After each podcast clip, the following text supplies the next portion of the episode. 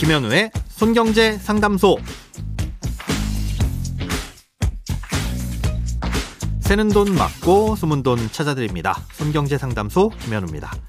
저축, 보험, 대출, 연금, 투자까지 돈에 관련된 고민이라면 무엇이든 맡겨주세요. 오직 당신만을 위한 맞춤 상담. 먼저 오늘 사연 만나봅니다. 저는 지방 소도시에 살고 있는데요. 청약으로 새 아파트를 마련해 볼까 하는 마음에 주택청약 종합저축에 가입을 해서 매월 10만원씩 넣고 있었습니다. 그런데 작년에 적당한 아파트가 나타나서 갑자기 내 집 마련을 하게 됐네요. 이제는 청약을 할 일이 없어져서 해지하려고 했더니 주위에서 일반 적금보다 금리가 좋다고 그냥 적금 넣는다 생각하고 해지하지 말라고 하네요. 어떻게 하는 게 좋은지 손경제 상담소에서 알려주세요. 네, 먼저 내 집 마련하신 것 축하드립니다. 어, 결론부터 말씀드리자면 앞으로 사시면서 아파트 청약을 하실 일이 절대 없다. 또 그리고 자녀가 어려서 통장을 자녀에게 물려줄 생각도 없다 하신다면 지금 갖고 계신 청약 통장을 깨셔도 상관없습니다. 어, 유주택이라고 하더라도 상황에 따라서는 1주택인 경우엔 청약을 넣을 수 있는 민영주택도 있습니다. 또 지금은 유주택이지만 나중에 지금 살고 있는 집을 팔면 얼마든지 무주택이 될 수도 있고 그러면 무주택자로서 청약을 넣을 일이 생길 수도 있겠죠. 어, 그럴 때를 대비한다면 지금 갖고 계신 청약 통장을 쭉 유지하시는 게 맞습니다. 예, 보통 청약을 할 때는 무주택 기간이 오래될수록 유리하다라고 알고 계시는데요. 이건 민영주택의 가점을 따질 때만 해당이 되는 조건입니다. 반면 LH 같은 곳에서 분양하는 공공주택의 경우엔 무주택이냐 아니냐가 중요하지 뭐 기간이 오래될수록 딱히 유리하지는 않습니다. 그러니까 만약 작년에 사신 그 집을 언젠가 팔게 된다면 그리고 공공주택을 청약하게 된다면 남들과 조건이 크게 다르지는 않다는 거죠. 음, 그렇기 때문에 청약의 가능성이 조금이라도 있으시면 혹시 모르니까 유지하라고 말씀드리는 건데요.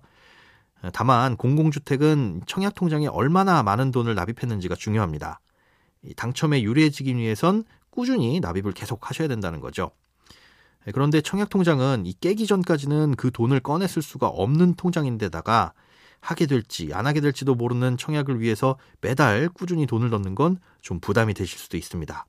또 주택청약 종합저축은 나중에 사망하게 되면 이 상속도 되기는 합니다. 하지만 납입 기간이나 횟수는 물려받는 자녀가 성년 이후 시점부터 인정받게 되는 거라서 자녀의 나이가 어리다면 딱히 물려주는 게 큰 효용이 없습니다.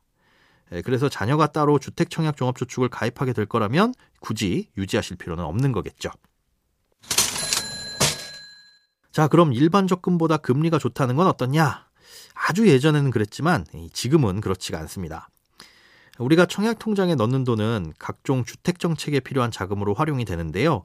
사람들의 가입을 이끌어내기 위해서 처음엔 시중금리보다 높은 이자를 줬었지만 점점 낮아져서 이제는 청약 통장보다 오히려 많은 이자를 주는 적금을 흔하게 찾아볼 수 있게 됐습니다.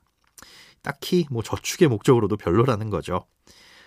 청년 우대형 주택 청약 종합저축이라면 뭐 금리 우대와 비과세 혜택까지도 있지만 유주택이시니까 이것도 해당이 안 되실 거고요.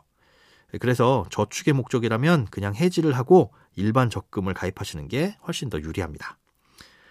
자, 그런데 최근에 은행들을 잘 살펴보면 은행마다 주택청약종합저축 신규 가입 이벤트를 펼치는 곳이 종종 있습니다. 새롭게 청약통장을 가입한 후에 한 석 달 정도 유지하면 현금이나 상품권을 한 만 원에서 2만 원 정도 주는 곳들이 있는데요. 사실 이게 이자보다는 더 쏠쏠합니다.